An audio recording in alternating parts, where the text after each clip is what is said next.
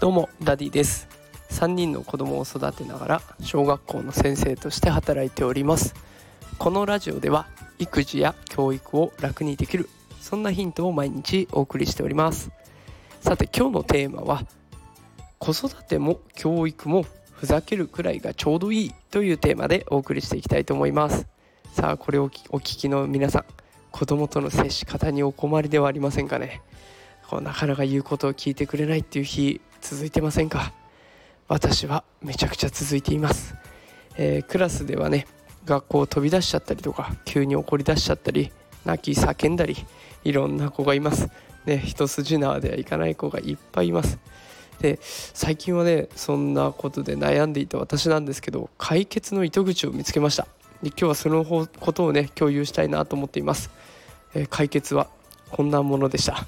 ふざけるくらいがちょうどいいです。もう人ってちょっとやそっとじゃ変わりませんよね。でしかもそれって嫌になるほど体験してきたじゃないですか。それでも変えようとしちゃう。頑張っていけば変わるんじゃないかって変えようとしちゃう。でもうまくいかない。そんな繰り返し多くありますよね。でそんな時ってもう人を変えようとはしないでどうでもいいやと思ってふざけて接するのが得策だなっていうことに気づきました。で理由は簡単です。相手も自分も笑顔になるからです。笑顔になるってどういうことでしょうかね。この効果ってすごく大きいんです。笑顔になれば人間関係が壊れることっていうのはありません。笑顔になればその人との関係が深くなっていきます。笑顔になれば自分自身も幸せになります。で笑顔が持つ効果いっぱいあります。で私は実際にねクラスの子いろんな子がいますので その子たち相手にもう正論だけで諭すっていうことはやめました。もう正論を言っていくとね相手の逃げ道をどんどん奪っていくんですよ。で逃げ道をなくすとその言われた子供っていうのは私には近づこうとしないんです。次何かやっちゃったらまた逃げ道がなくなっちゃう。言い訳ができない。そうなると私との距離を保とうとする。もっと距離を取ろうとするんです。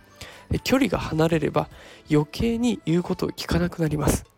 もうだったらねお互いに冗談言い合いながらもうちょっとふざけて笑顔を作っていってで距離を近づけた時にあれはやめとこうなってさらっと言った方がよっぽど効果がありました。是非ねこの記事この内容をね聞いてくださっている皆さんはあのお子さん相手に毎日宿泊していると思いますので、まあ、たまには1個ぐらいちょっと冗談を言ってバカみたいに笑ってそこから自分の言いたいことを言ってみるっていうことをやってみてはいかがでしょうか。笑顔が持つ効果っていうのは偉大ですので是非一度お試しください、えー、ということで今日は子育てとか教育はふざけるくらいがちょうどいいんですよというテーマをお送りしてみました。今日も聞いてくださってありがとうございます。また明日お会いしましょう。それではさようなら。